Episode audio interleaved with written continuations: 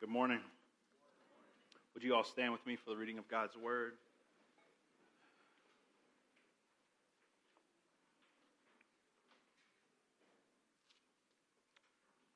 The text today will be found in Proverbs thirty-one, verses one through nine, and it reads as follows. The words of King Lemuel, a pronouncement that his mother taught him. What should I say, my son? What son of my womb? What son of my vows? Don't spend your energy on women or your efforts on those who destroy kings. It is not for kings, Lemuel. It is not for kings to drink wine or for rulers to desire beer.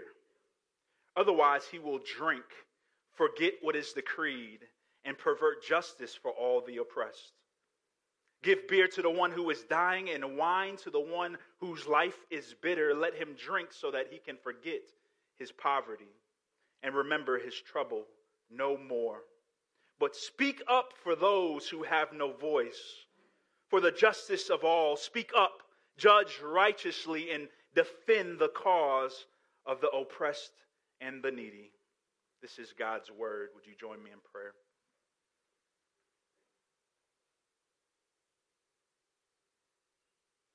Father, daily we're faced with the decision of how we will best use our life, how we will best use our time and talents and our treasures, Lord. Will we choose to use them on ourselves and our own pleasures, or will we spend them on behalf of seeing your glory spread throughout the earth? Father, our only request this morning is that you would teach us your ways, that you would show us how to wring out our lives for your glory and the benefit of those who have little. God, we are too often consumed with our own will and our own ways and our own purposes, Father. Would you reorient our lives this morning, Lord, that we will be consumed, compelled to make much of your name in the city of, of, of Atlanta, in these communities, in the West End, and throughout the outermost parts of the world. Give us your grace. We ask it all in Jesus' name. Amen.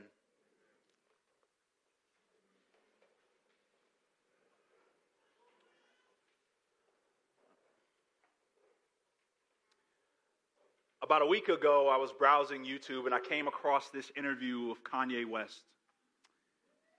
And on this interview, Kanye had returned back home. He had returned back to the city of Chicago, and this was his first interview in several years. Those of us that are familiar with Kanye West know that he has been the center of controversy for many years. We saw the old Kanye West that many of us fell in love with. Daily, we have conversations where we're like, man, I want the old Kanye back. A man that was compelled to see change take place in his own community. A man that was on a mission to come from the gutters of Chicago and provide a better way for his family and those who couldn't escape the destruction in the city. On this interview, Kanye is asked questions about his relationship with Drake and questions about how he believe, what he believes about Donald Trump. And yet the thing that was most striking was Kanye had recognized that he had diverted from his original mission. Kanye West had become distracted with all, with all the fame and all the wealth and all of the status and prestige that he, through his skills, had earned. And yet, for the first time, it would seem as though Kanye had realized that he had forgotten his past. He had forgotten where he came from. He had forgotten the instruction of his mother, Donda, and how that had set him on a course to seek not only his own needs, but the needs of others. Here, Kanye wept because he realized that his newfound fame had forsaken old friends, had left behind the very people that he at one point wanted to bring up with him. And there was a moment where you start to empathize with the brokenness of a man who, by all appearances, looks crazy. But yet at his heart, at his core, you see this man broken as he thought that everything that he once wanted would bring the satisfaction that he actually desired.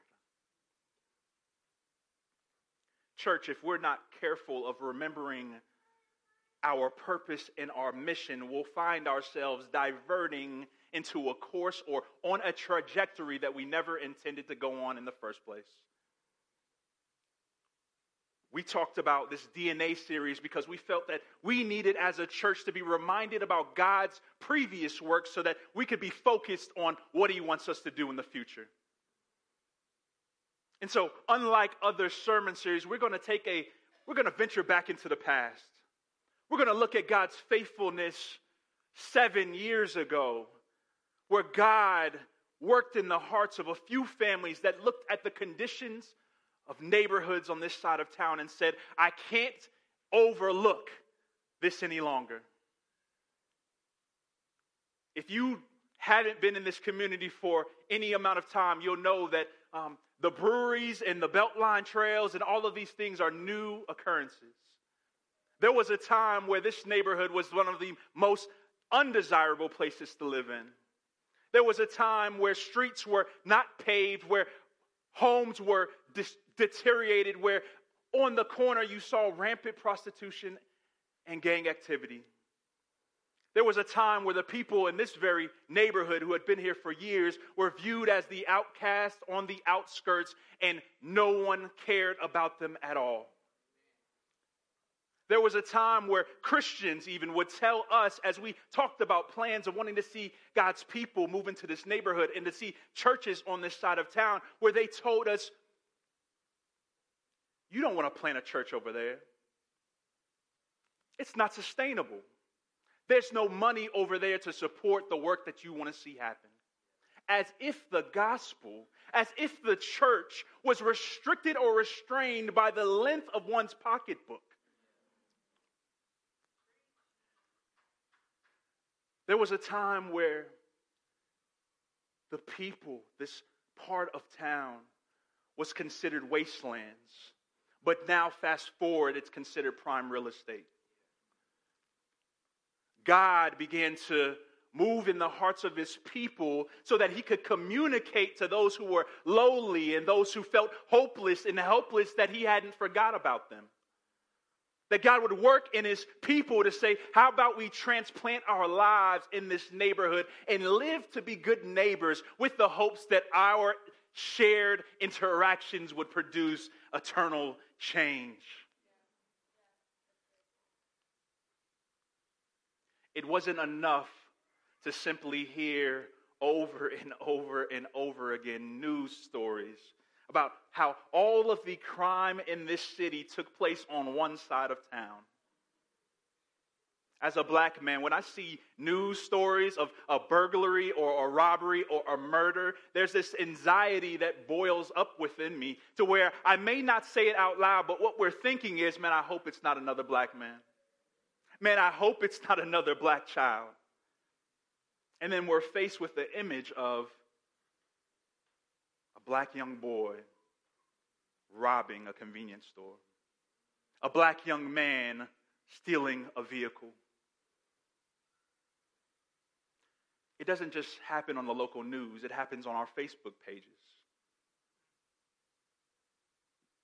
The Westview Neighborhood Association page. The West End Neighborhood Association page.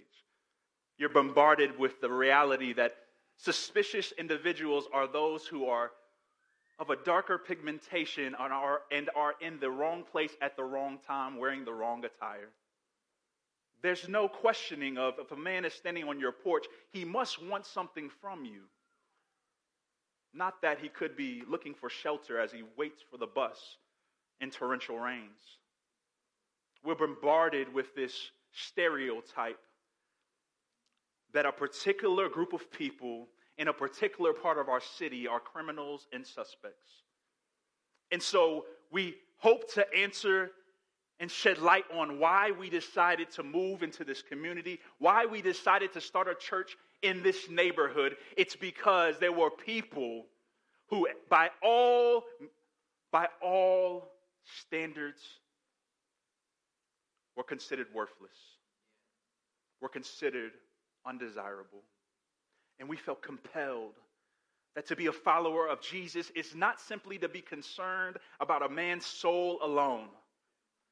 To be a follower of Jesus means I'm concerned about your soul, but I also am concerned about your ability to provide for your family. I'm also concerned about your overall well-being, so much so that I will expend everything that I have and all of my energies to benefit you, so that you can see that God loves you just as much as he loves those in Bankhead or Buckhead. That God loves you just as much as he loves those in East Atlanta Village. That God cares about your needs in the same way he cares about the college-educated person that went to Georgia Tech. Today, I only have three charges for us, church. Three charges that we'll see in Scripture, and the first one being is that we as God's people are privileged. We have been blessed abundantly. But not only have we been blessed and are we privileged, but I want to encourage us, don't waste it. Don't waste what God has given you on yourselves, but spend it. Be willing to use it for the benefit of others. It's not enough for us to gather here every single Sunday and to sing songs about a Jesus who's done the impossible of taking dead men and making them alive. And yet we're fearful to go out into the very communities where they won't hear this message on Sunday because there's no church for them to go to. Where they don't understand that God cares about them, that our Christian God cares about them when there's not a Christian willing to live on their very block.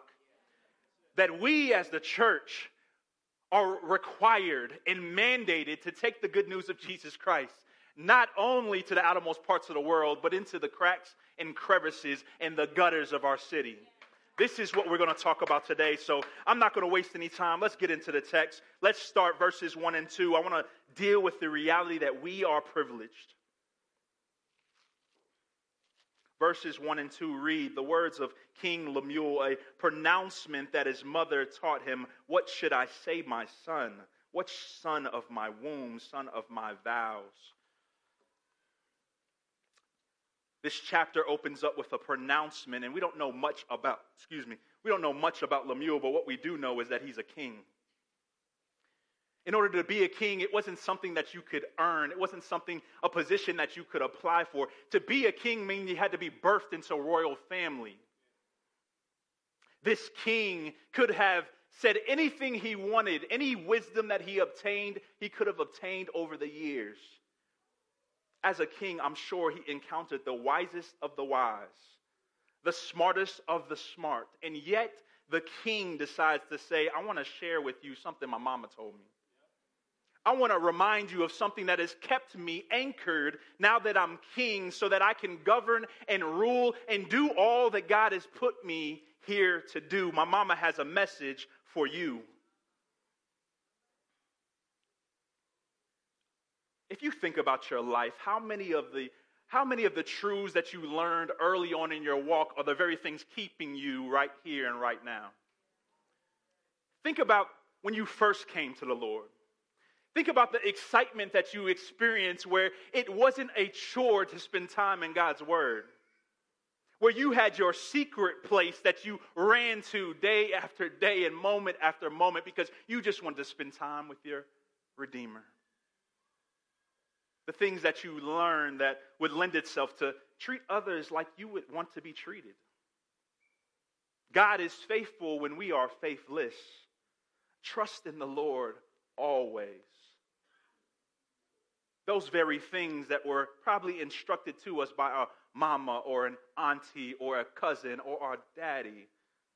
That as we've gotten the king's crown now with the six-figure jobs and the conference speaking engagements and the promotion at work and the pastoral positions, those, those simple truths are the things that we have the hardest time holding on to.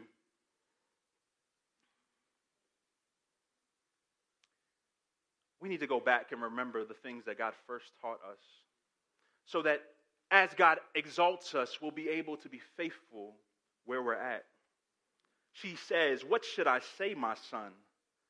What son of my womb? What son of my vows?" Mama wants him to know, first off, you belong to me. Before I instruct you in any way, I want to remind you that I'm committed to you. I want to remind you that you belong to me, that in, intimately I birthed you and you are a part of me. I want you to know of the unconditional commitment that I have to you, that there's nothing that you can do to earn more love for me. There's nothing that you can do to lose the love and commitment that I have for you. What should I say, my son? I love you. What should I say, son of my womb? You, you are part of me. What should I say, son of my vows? I'm committed to you. God leads off in our lives with affirmation of who we are to him.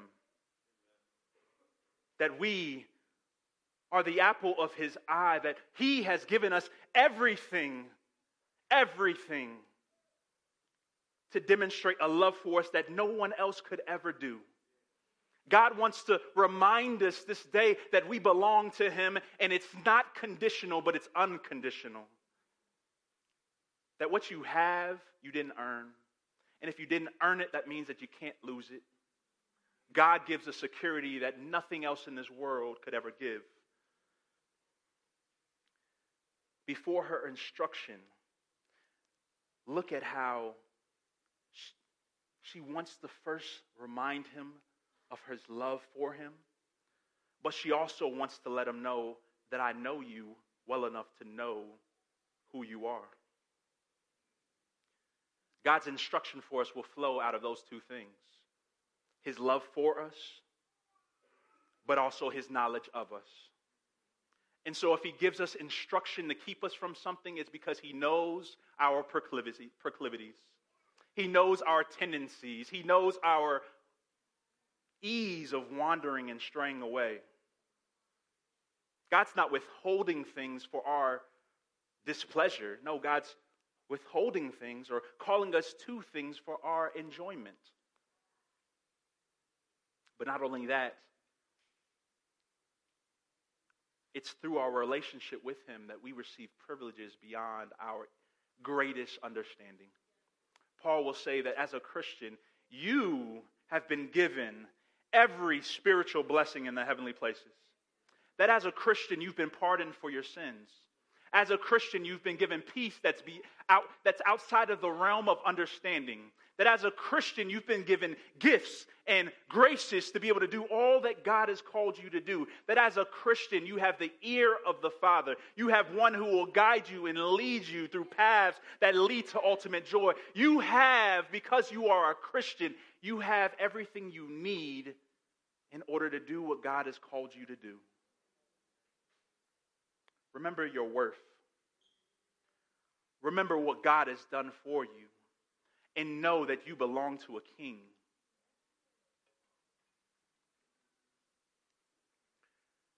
When I look out at our membership, I see two hundred sixty plus people who are privileged and blessed. In this congregation alone, we have upper managed professionals, Grammy Award winning artists, businessmen, businesswomen, teachers, educators, people in management, contractors, people with varying levels of degrees. But not only that, we have people who can teach God's word, people who know how to share their faith and can instruct others to do so, people who are generous with their resources and their time and their talents, people who would give the shirt off of their back in order to meet the need of a brother. When I look at our church, I see a blessed church. I see a church of privileges. And yet the charge that I see that we have to consider today is, do you believe that? that even if I didn't name a category that you would find yourself in, do you believe that God has given you enough? That God has given you enough. Maybe not what that person has, but he's given you enough. And that regardless of your income or your social economic status, regardless of your degrees or your diplomas, regardless of any of that, you have enough. And that means that God desires more for you than for you to sit on all that he's given you.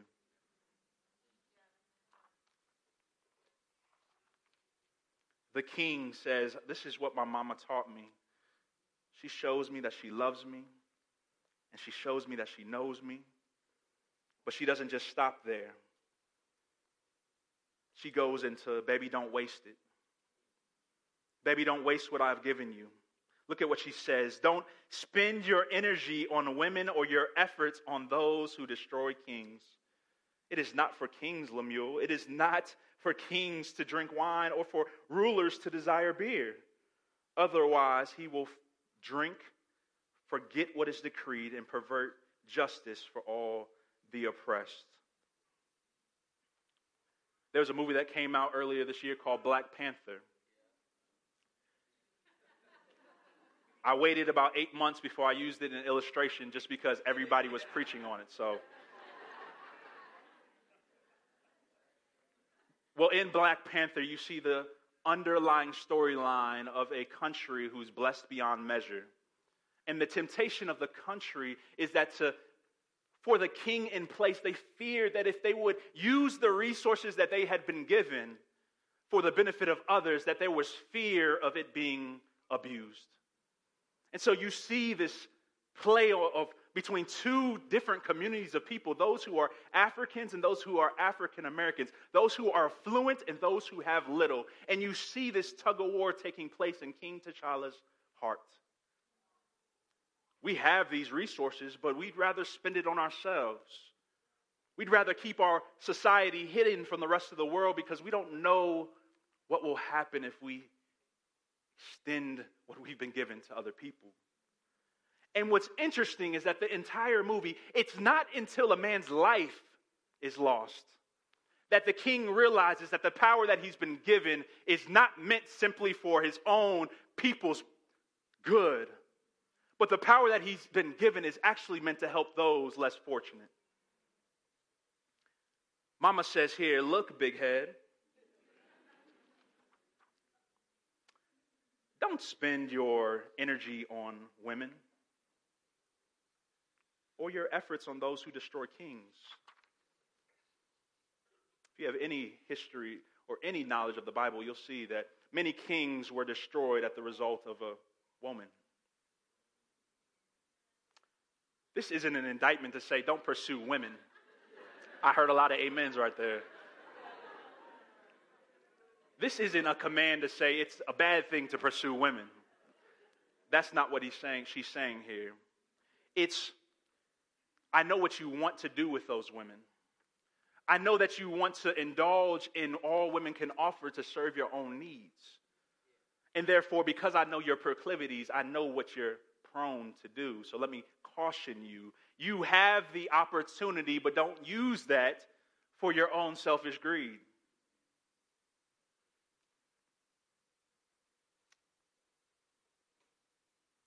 The reality here is that Mama is telling him, you don't need to spend your authority, your power, your privileges on things that are going to bring destruction to your life. Look at other people's lives to see how that has destroyed them.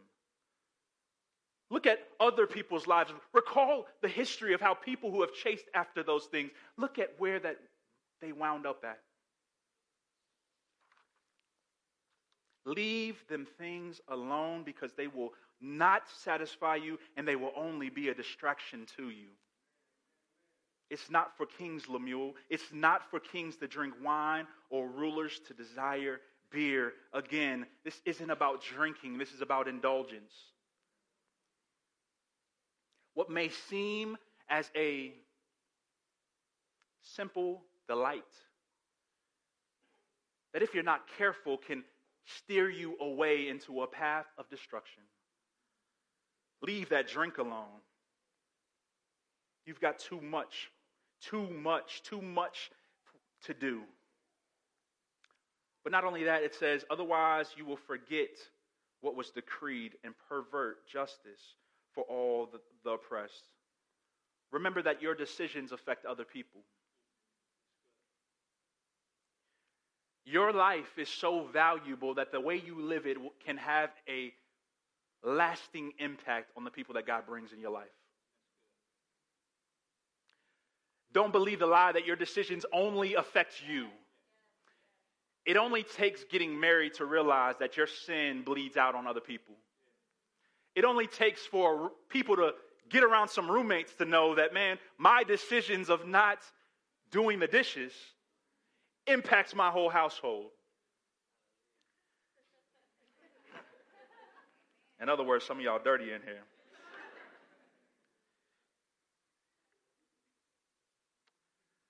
Mama wants the king to understand you can waste your life using the things that God has done the, uh, by, by having an abundance of resources and doing nothing with it. You can waste your life by being given so much and yet choosing only to use it on your own. Your privileges are not meant solely for your prosperity. Your privileges are not meant solely for your own prosperity. Let me talk about this for a moment. Your ability to sing was not given so that you could only sing in the shower alone. I can't sing, but I'm going to sing. And I wish I could sing. But it bothers me when people who can sing try to hold that gift to themselves, especially when they go to a church plant where they complain about the music on stage and aren't willing to participate the gift that God's given them for the benefit of the church.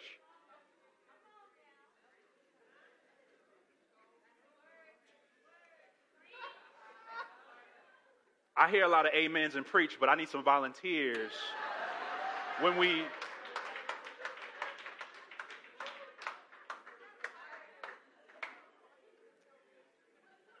Your professional degree was not simply given to you so that you could make all the money in the world, so that you could buy that house and that car and go on all those vacations that you love. Your degree was given to you so that you could use the education and the knowledge and the resources that come with that degree and actually advocate for those who would never be able to get those very things. God's kindness towards you was not just for you. It was also so that you could be a blessing to others. How much more joy is it to use that house and that car and that paycheck to help someone in need than it is simply to spend it on yourself? And we know this, and we know this to be true, that it's better to give than receive, but yet we like receiving a little too much. We like receiving so much that we forget the joy that God extends to us when we can take everything that we have and use it to benefit somebody else. Are you hoarding your privileges? Are you hoarding your privileges? Church, let us not confuse stewardship with ownership. Let us not confuse stewardship with ownership. Nothing you have belongs to you. You've been loaned it. The beauty of a church like this is that we hear a lot about, hey, how can I get connected? How can I use my gifts? And I want to encourage every single member here. If you want to know how you can serve, start serving. And I don't just mean being on a hospitality team or handling media. I'm talking about get involved and connected with the ministry that's taking place here at the church. If you want to know what your gifts are, get connected and start serving. The beauty of a church is that if you want, you don't need a gifts assessment test in order to identify your giftings. What you need to do is start serving, start doing something, and then trust that God has surrounded you with a group of people who can help you identify the ways that God has blessed you. So that means that if you want to know if you are an evangelist or that you have that gift, participate in the outreaches that take place in this neighborhood. Walk the streets and start talking to people about Jesus with other people so that as they see how you can communicate and articulate the faith, as they see God's grace on your life to win people to the Lord, they can stand back and say, baby, I know you're gifted because I've seen God at work in your life. If you want to know that you can teach, start discipling someone. Pull someone aside that's not far as far along as you in their faith and start teaching them and instructing them in God's word. I guarantee you, if you take that step of faith, what will happen is that that person will be blessed by the gift that God has given you. You'll start to see changes in their life, and then they can affirm to say, yeah, baby, you got that gift. You have been gifted to teach God's word. Obedience means taking a step of faith. Don't let fear paralyze you.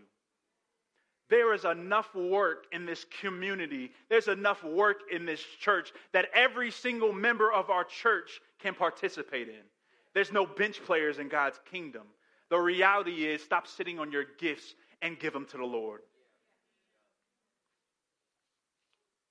Lastly,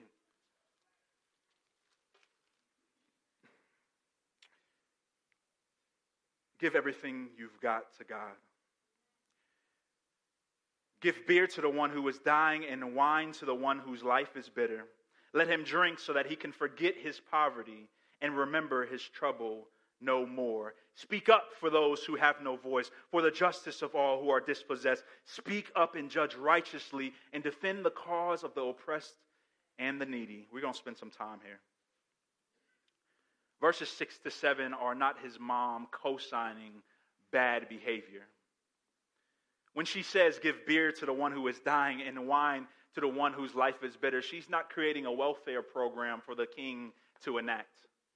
That would contradict her previous statements that would, was encouraging, instructing him to stay away from the very things now she would encourage him to give to others. No, that's not what's happening here.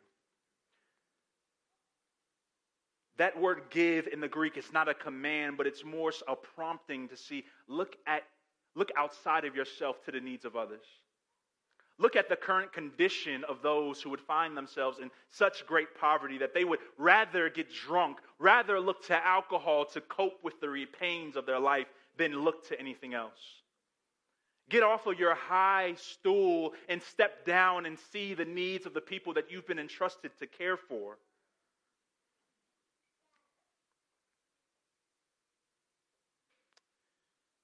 Seven years ago, we surveyed the streets of the West End, and as we were talking to one individual, we just were asking him questions about, hey, help us understand the community, help us understand the neighborhood. And it was funny that as we began to share about the West End, he started to mention about how all of the faiths, this was kind of a, a cultural center. Diversity ethnically, diversity religiously. And he started to roll off name after name.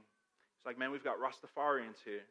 We've got people who are within the Black Hebrew-Israelite community. We've got people who worship Shrine of the Black Madonna. We've got all these laundry lists of different faiths. And the one faith he did not mention was, and we've got Christians here. I found that so peculiar as you drive through the neighborhood and you see churches, what would seem to be on every corner. But for him, the church had become so irrelevant that it wasn't an actual present help in this community, but it was just a relic to be observed. People drove into the church and it was populated, but there was no physical presence of people who lived in this actual neighborhood. The church was not woven into the fabric of the community. The church was a bystander, an occupant, not a neighbor. Mama says, speak up for those who have no voice. Don't stand on the sidelines, but get in the trenches. Recognize that those that there are those that have been silenced and forgotten. Far too often than not, we don't even realize that people have been silenced. People have been quieted and forgotten because we would rather avoid discomfort. We would rather start for ourselves friends and neighbors who have voices rather than enter into the suffering of those without. We would rather live in the Buckheads, in the downtown Decaturs, in the lofts in Midtown than move into a neighborhood where they have never seen a husband and wife before, where they have no category or concept for marriage, where they have no category or concept for anybody that looks like them that actually knows and loves Jesus. Turning a blind eye to the realities of the ruins in our neighborhood has left concentrated poverty and concentrated brokenness. And if I look into the crowd, I see both white, black, Asian, Latino. I see a beautiful diversity of people in this church. However, when we talk about gentrification, we only look at our fairer-skinned brothers and sisters as being the culprits of such a great problem. It's important for us to understand our history, that the concentration of poverty in these neighborhoods is not the directly caused solely by white middle-class individuals disinvesting and leaving for the suburbs. Our neighborhoods look the way that we do because black middle-class individuals said, I don't want to stay in this community any mo- longer. The grass is greener on the other side, and so I'm going to go be with them over there. And so we look at communities that are lacking social services, communities that are lacking people with education who can advocate on behalf of those who are uneducated and don't know their rights. We look at people who have never seen a black man or woman who owns a home, and we say, man, I can't believe that that neighborhood looks like that. The problem is us. The problem is that we desire to live lives that are comfortable and convenient. And we will point at problems but provide no solutions.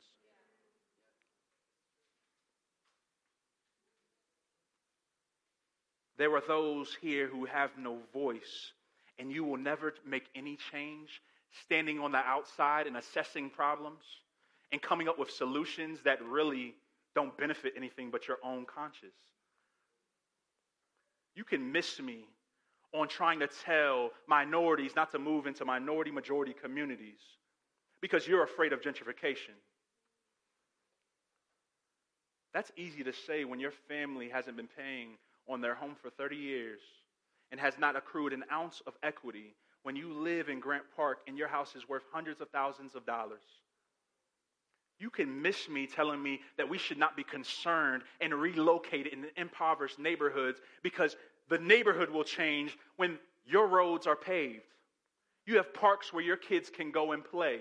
You don't have to live next to a drug dealer's house.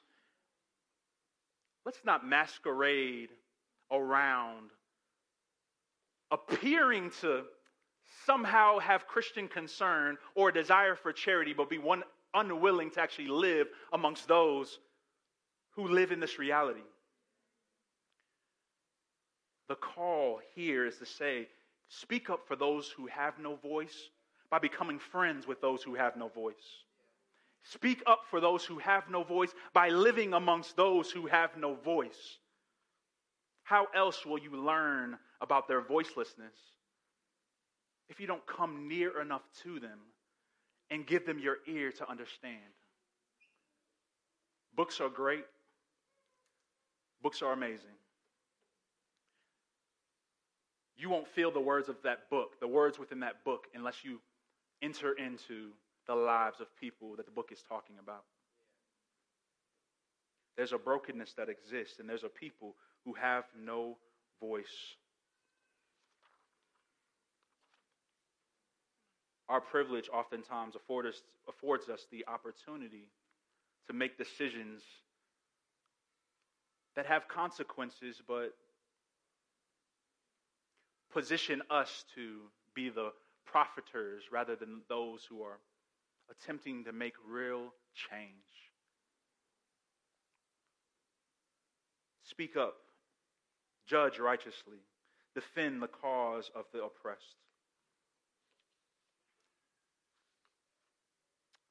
What would it look like, church, if the two hundred sixty plus members really got this? What would this community look like if Cornerstone Church came together and sought to improve our neighborhood schools, who sought to provide affordable housing when no one else is willing to do so, who sought to say, I'm going to reinvest in this neighborhood and live amongst people in such a way that the impact that they experience on a daily because becomes my own problems. As I've lived here eight, almost eight years, there is no louder voice and more powerful voice in this neighborhood than our church.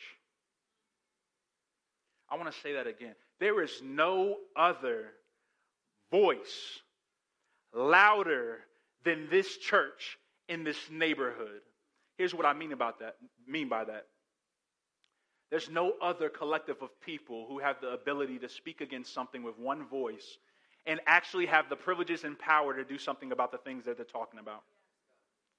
The reality is, neighborhoods have remained the same because the church has been silent on key issues. Neighborhoods have remained the same because the church had rather do things as normal, fill their pews rather than hit the streets. We have an opportunity. We have an opportunity to be a voice for our King. This isn't about social justice outside of gospel. This is about bridging the message of the cross and the felt needs of the people and showing that God is not an either or God, but he's a both and. God is concerned about the welfare of the lost and the lowly as much as he is for the rich. Jesus himself warns us in his word. He warns the Pharisees by saying this, Luke eleven forty-two. He says this, but woe to you Pharisees, for you pay tithe of mint and rue and every kind of garden herb, and yet you disregard justice and the love of God. But these are the things that you should have done without neglecting the others.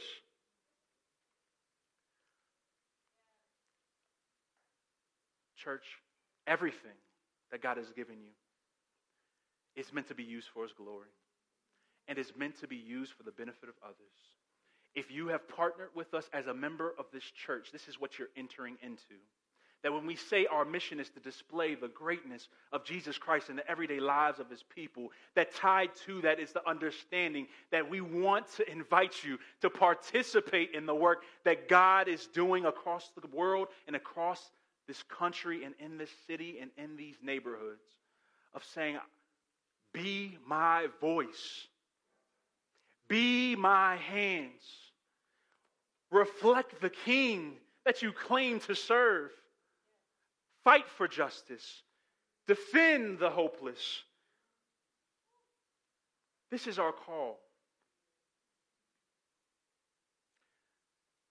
Nothing that you do for God will be wasted. Nothing that you do for God will be forgotten. All of our works, all of our gifts, everything that we have that we use for his glory, God will remember, and we will stand one day in front of him, and all of our works will pass through fire. And on the other side, some will burn up. Some things that we thought we were doing for him, but we were really doing for ourselves, will be like chaff. But there will be works that turn up on the other side as fine gold. And there's an inheritance that awaits every Christian that makes every effort in this life to say, I serve a King, and my mission is to be on the King's side, advocating for the things that he cares about, and I'm going to use everything that I have to make sure that as I'm working and as I'm striving and as I'm doing everything I can to honor him, that one day the issues that we see in this neighborhood will be no more. There will be no more pain. There will be no more suffering. There will be no more hardship. There will be no more threats of gentrification. There will be no more displacement. There will be no more drug abuse or addiction. There will be only perfect peace, and we'll be with our Savior. And we will hear the words, well done, my good and faithful servant. As we close, remind, I want to remind us of our God. In Psalm one forty-six, seven through nine, as he says, He remains faithful forever, executing justice for the exploited and giving food to the hungry. The Lord frees prisoners. The Lord opens the eyes of the blind. The Lord raises up those who are oppressed. The Lord loves the righteous. The Lord protects resident aliens and helps the fatherless and the widow, but he frustrates the ways of the wicked. The Lord reigns forever. Amen. Would you join me in prayer?